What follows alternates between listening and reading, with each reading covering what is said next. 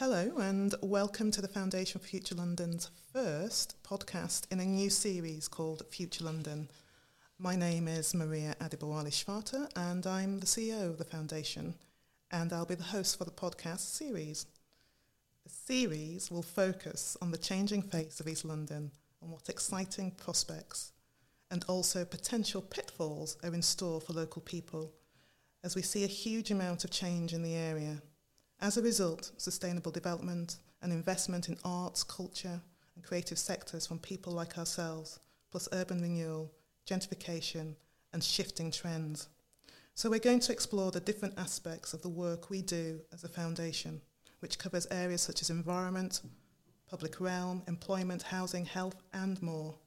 We will invite guests from our vast network of partners, funders, grantees, and sector colleagues who can help shed light on what the future holds and how they are helping to make a difference to East London communities, looking specifically at the four boroughs of Hackney, Newham, Tower Hamlets, and Waltham Forest, and the communities living there, which you haven't heard about, you'll soon hear more about in this episode. In case you've never come across our work, for this first podcast, the theme is Future of Creative Education. I've got with me today Matt Lane, CEO of Eastside, a young people's art charity that has set out to deliver a million differences to young lives across London and the UK by the end of 2026 through, the, through its arts and cultural programmes. And Louise Kent, who's a participant of the programme and building a future in the creative sector. Eastside is an arts organisation that works with children and young people in and out of school to provide high quality arts and culture and learning experiences. They are a recent capital grant recipient of our Westfield East Bank Creative Futures Fund, co-funded by Retail Westfield Stratford City. If you haven't heard of our new fund, it's an ambitious five-year programme that aims to invest £10 million to local communities of Newham, Tower Hamlets, Hackney and Waltham Forest providing new jobs, learning, training, educational programs through the meaning of art, culture, innovation, public realm, and creative placemaking. So, hi, Matt and Louise. Welcome and thank you for joining us on our first ever podcast. Um, I'm going to ask you quite a bit about yourselves and about the creative sector. And, and my first question is well, the first thing I want to say is thank you for hosting us. Um, the podcast is recorded session here in the studios in the heart of Shoreditch, um, Hackney, and it's really lovely and spacious. So it's it's great to be here. Thank you. Um, Matt, you're going to have a little bit of time to tell us um, more about the organisation and what you're doing, but I'm going to kick off with tell us a bit about yourself, your role, and um, what Eastside is up to this year. Thank you. Well, I'm really pleased to be here, and uh, it's great to be using this uh, wonderful new sound recording equipment. Uh, and thanks to Foundation for Future London for helping us acquire this equipment that we can use for projects like this. Um, so, um, what we're doing at the moment um, at Eastside is we are um, relaunching our programs of work. We've had to navigate through the pandemic. Um, we've had to, at times, close this building that we're sitting in. Um, we're reopen. We're now working in great detail with our community of artists. And we've just done a tally up of the work that we have managed to achieve over the last 12 months um, in the creative education space. And I'm, I'm, I'm just amazed at how hard our artists and team have worked. And we've, we've delivered 1,400 workshops and sessions in just 12 months over the last year and reached 38,500 young people and that's thanks to the hard work of the team, but also our pool of artists. We have 69 artists uh, who've worked with us across this last 12 months from our pool of about 150 practitioners. So we've been really hard at work to get back out there um, following the time where we were prevented from being out there and doing our work um, due to all the restrictions uh, based uh, around the pandemic. And we know that we have to get out there and get out there as quickly and as as effectively as possible because collectively the young people of this country as have all of us been through a, a major trauma together and that interrupts our growth as individuals interrupts our education and now more than ever we need to encourage young people to express how they feel and what they know about themselves and what they hope for for the future so that they can plot their future effectively with confidence. So we, we, we feel the, the importance of our work at this time ever more uh, succinctly and clearly. We, need to continue to work harder than ever before uh, because the need is there, I think, among the communities that we serve. It's interesting you're saying about working harder because um, it feels right now that anyone who's interested and understands the value of arts and culture um, are all pretty worried actually about the lack of resources that's going into it and yet as you just mentioned it's incredibly important not only for people's lives but you know areas um, communities careers um, you have an interesting background Yes. um, and hearing you now very much clearly involved and leading on creative cultural work. But you also used to do something a little bit maybe more scientific, some might say. Just tell us a little bit about kind of how you got here. Well, I, I guess was the product of uh, a rather traditional and um, I think well. Uh, for me, it was uh, all that I knew. But I grew up um, in North London, went to an all boys private school where I was educated in a certain way and um, was expected to respond to the challenges of education in a certain way. And um, I was uh, reasonably good at doing that. So I was able to pass the exams and to jump the hoops of that education system. Uh, but as a result, it took me quite a long time to figure out who I really was and what I really liked and what, what I really cared about. And so I found myself on a bit of a conveyor belt of education. So through through private school into university, um, I happened to do a little bit better in my exams at the sciences than I did at the arts. So that was a big crossroads. Although I'd always really really enjoyed English languages, performance, singing, acting, drama, music, all the things that my school was resourced to deliver and I benefited from, but I kind of ended up hopping into study medicine. And so off I went to Bristol University and uh, had a fantastic experience at university, I must say. And I was so grateful to have that experience funded um, at that stage. You know, the, the fees were funded, so I could really enjoy the experience and the learning that was provided not only through my degree course, but also through the whole wide range of things that the university was offering. And I threw myself into everything that I could um, to continue my love and engagement of music, the arts, drama, writing, etc. So by day I was a medical student, by night I was on stage in my band or going off to do plays in Edinburgh and things like that. And um, so it, I kind of came out of university the other side, sort of was deposited into society having been through a conveyor belt education, and um, realised that it wasn't going to be a continuation of my experience. I was out there on my own, and actually found it pretty difficult to to cope with the expectations of the job and the hours of the job. I was a junior doctor back in uh, the the early two thousands, so um, it it was it was quite tough. So and the amount of free time that I had to nurture those other aspects of, of my own life were were not available to me. So after a while, I just took the plunge and decided I would leave and make a fresh start. I managed to get a place at drama school, funded my way through that, and then thereafter just ploughed my own furrow and decided to you know make my career in the arts. And I've done lots of different things in that pursuit, but everything makes sense looking back uh, rather than you know, if you'd asked me, you know, 20, 30 years ago, what would I be doing in the future, it would have been harder to predict. But um, it makes sense now. Yeah, yeah, it's interesting, isn't it? When you're older, you kind of look at how you got here.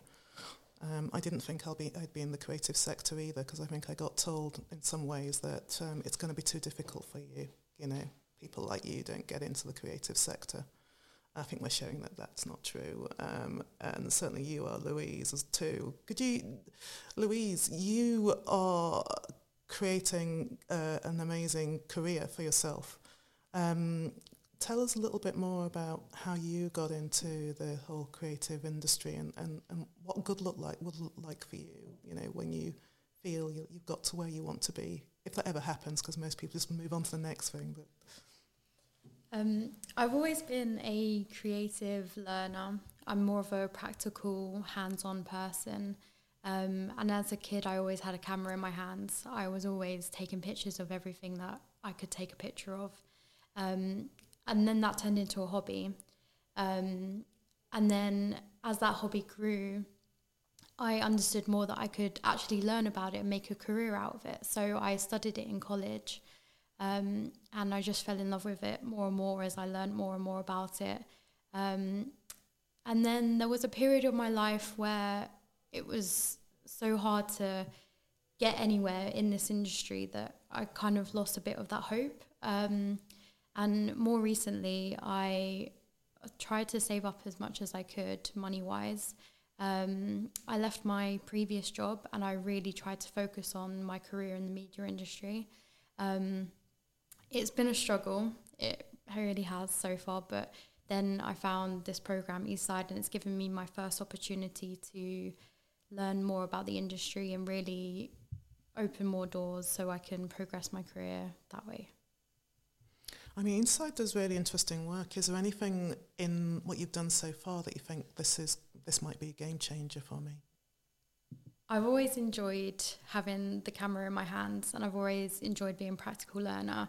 And since joining Eastside, I've had access to more equipment and more cameras. And the more I've learned about the different types of cameras and different things you can do with a camera, it's opened my mind up and it's like creatively inspired me to learn more about cameras. And I really want to get into being a camera operator or potentially a DOP in the future. Um, but I think that's the path that I want to go down. Amazing.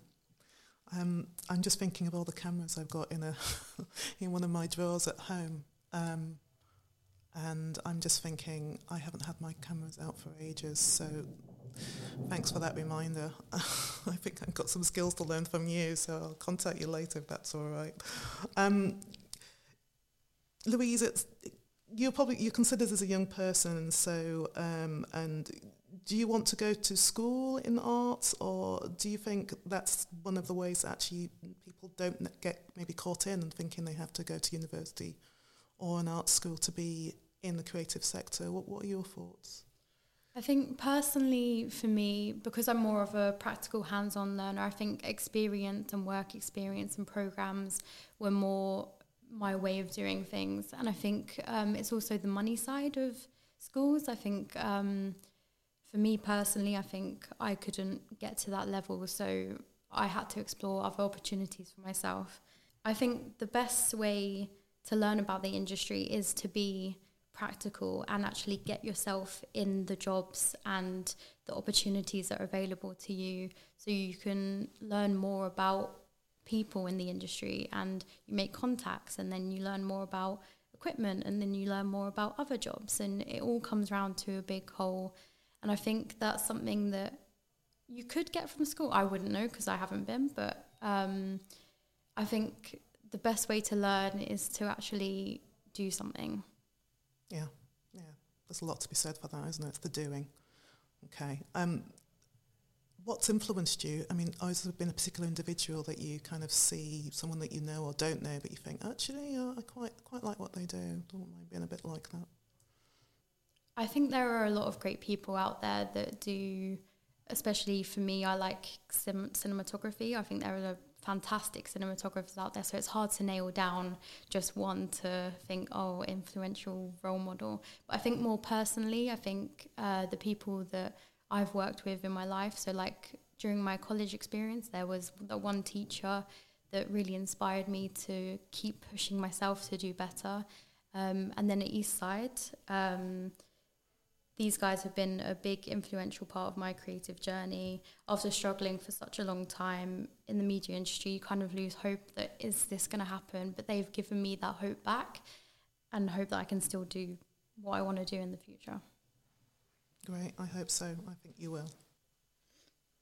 So Louise has just talked about informal learning and formal learning actually. Um, Matt, could you tell me a bit more about the work that you're doing at Eastside and, and what makes your informal out of school learning offer stand out, which it clearly does? Um, do you do anything different? And why are young people coming along to work with you and your colleagues?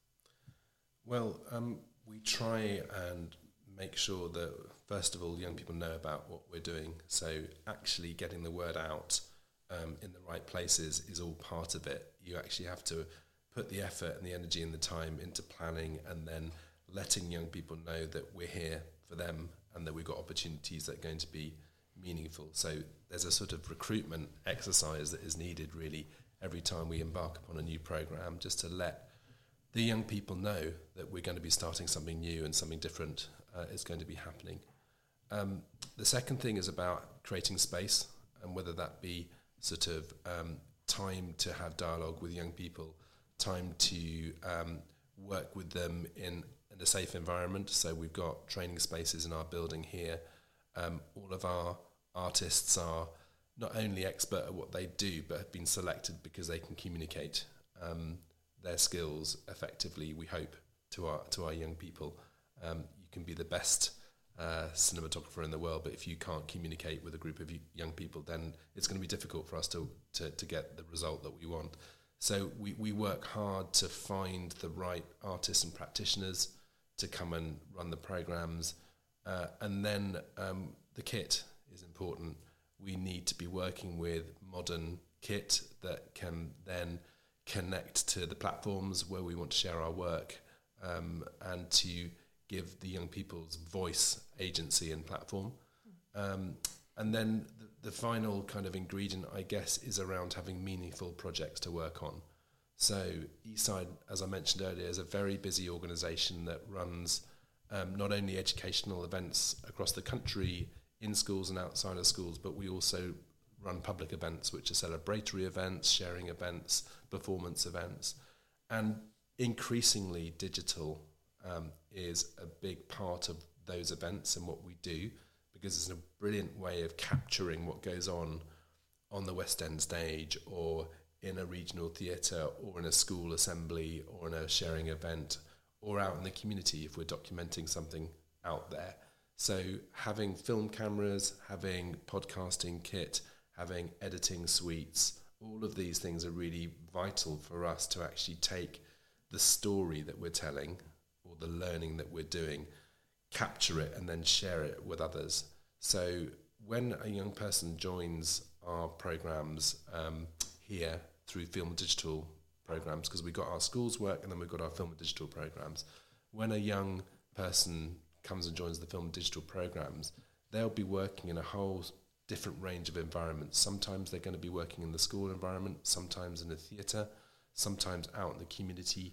We've even had stuff happening in swimming pools, you know, where uh, we've had some crazy documentaries made about the merfolk of, of London who like to dress up as mermaids and so forth. And then, but we did a documentary about that, those kind of things. So, um, or we could be doing dealing with climate change. So we we've made a whole series of climate change films. So, and more recently, actually, Adam, our film digital program manager, has taken a crew all around the country to follow uh, the work of Luca Rutherford, a visual artist, as she performed her show in um, Cambridge, up in Stockport, in Deptford. So the crew have been out there interviewing audience as well as documenting the show, making uh, trailer videos. So everything that they create has a purpose and has an audience that it that it needs to communicate with. So we we have moved away from a sort of not that we ever did this, but we, we recognize the value of theoretical learning, but without practice, that, that learning can be lost. So we do the training, we do the learning about how to use the kit, but then we get into action and make things happen, and then it becomes a live experience. So that's what's important to our work, um, particularly with young people in the film digital strands. It's learning action, keeping the door open for young people. Yeah. Brilliant. Um, you mentioned something about um, working around the country, actually. Um, really interested to hear a bit more about that, but maybe um, you can tell me a little bit more in one of the next questions.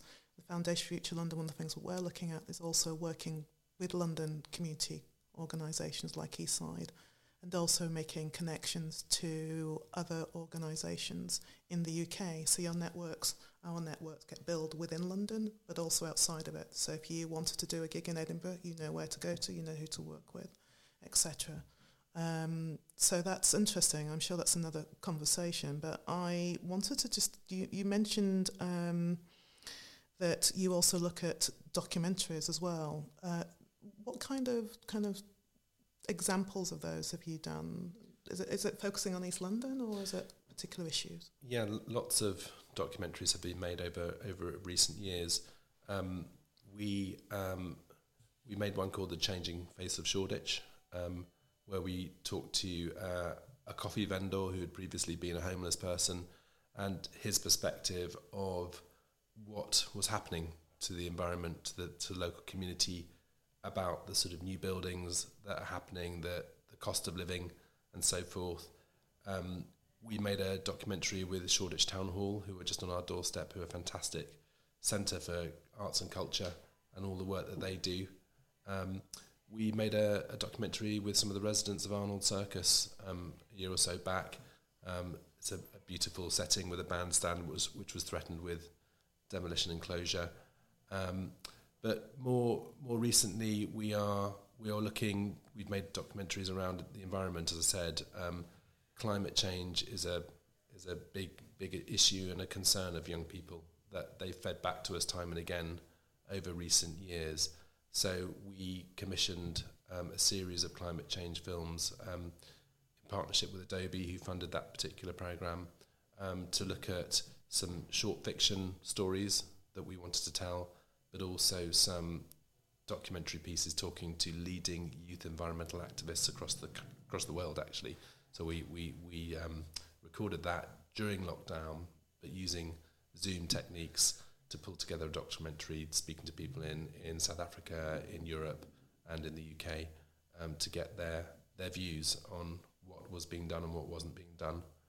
Um, so it's a whole variety of different things, and and I've, as I've said, there are some more quirky documentaries that we made recently. Um, but again, working with the sector, we, we've worked, we recognise the value of the educational work that the creative sector does. So we've worked in partnership with the Royal Court and with Grey, Grey Eye Theatre Company to document what they do to raise awareness as well of what others are doing in this space. I, I, the whole idea about working with others is really important, especially around big issues like climate change and environment, which which we're also doing. Louise, um, tell us a bit about um, your thinking and around digitalisation and what that means for t- photography. Actually, you know, some people actually putting their cameras away, but you clearly haven't, quite rightly. So tell us a little bit more about that. I think uh, digitalization is great as it gives a lot more people access to everything, whether that's looking at photography online or whether that's accessing education online or different opportunities online. I think on a personal level, I have been able to spread my work out to more people and even like internationally i get comments on my social media from people in different countries saying like oh where did you take this? This is amazing. And then i can interact with them too and it's really nice that you can have that experience online. I think digitalization is a really important thing to have for younger people especially because social media is on the rise. There's so many different ways you can do things and it gives access to more people and you can even put yourself out there a bit more. Yeah. So it's a bigger platform, but also you're kind of having conversations with people you might not have had before. I mean, Cross the Water saying your work's great. That's fantastic, isn't it? I think we're coming to an end, so I have a set question, um, two set questions actually for both of you. Um, what does the future of arts and creativity look like for you? and who isn't at the table. So I'll start with Louise. I hope there'll be a continuous growth to keep the different industries alive, and I hope more opportunities will continue to appear. I hope that it can be accessible to more people. That's very important. And I think everyone should be encouraged to get involved and be at the table rather than there not being anyone. I think there should be just more things, more opportunities, rather than taking away things from the industry. Thank you. So you get people at the table if you actually resource them to be there and you keep the door open. Yes. Thank you very much. Okay, Matt, what's your thinking? I think it's such a great question.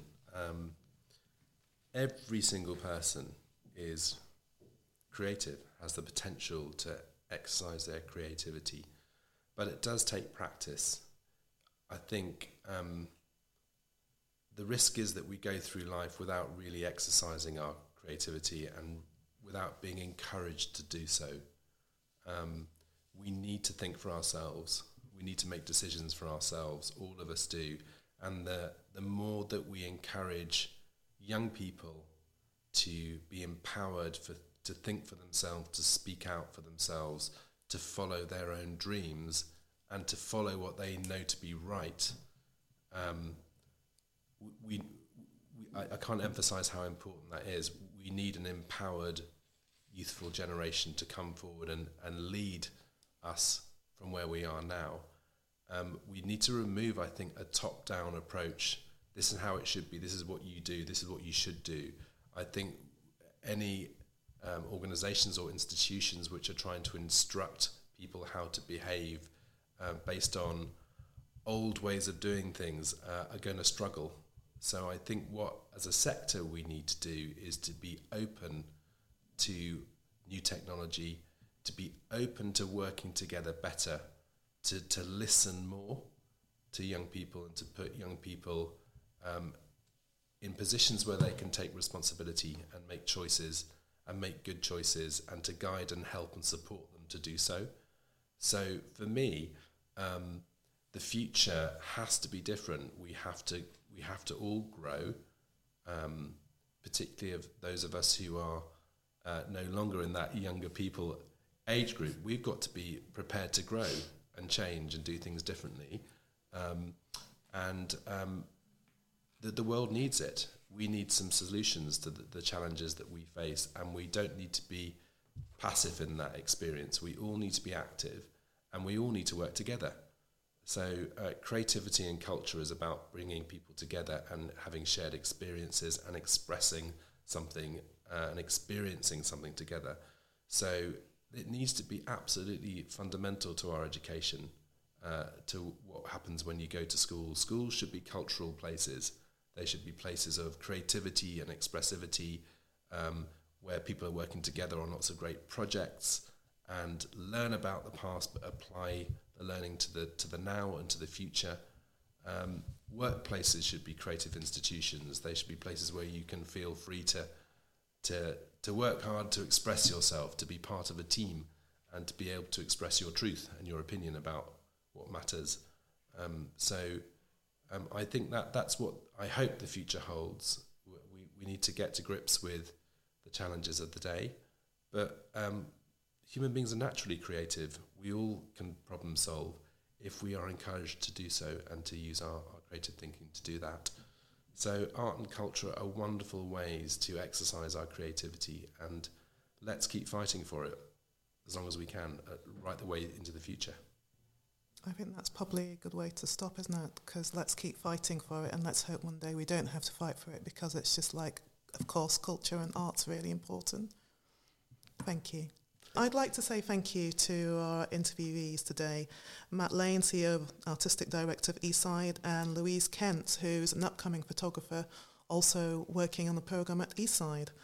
Um, so that concludes the podcast for today. Um, I know we could go on for a while, and uh, don't have any more time. So it was wonderful to talk to you both, Matt Louise, and thanks again for coming to the show and sharing your lived experience and knowledge and what you think the future should look like for culture and arts. So for the next episode, we'll be looking at environment and climate change, and we'll be back in about a month. So stay tuned. And if you're looking for funding support with your own projects or looking to gain new skills, training or work and opportunities in the creative sector, Make sure to check out our website, Future London, but also check out Eastside. Thank you, Louise and Matt. Thanks so much for coming to speak to us today. I really enjoyed it. Yeah, I really enjoyed speaking with you. Thank you. Thank you. It's welcome. Thanks for your time.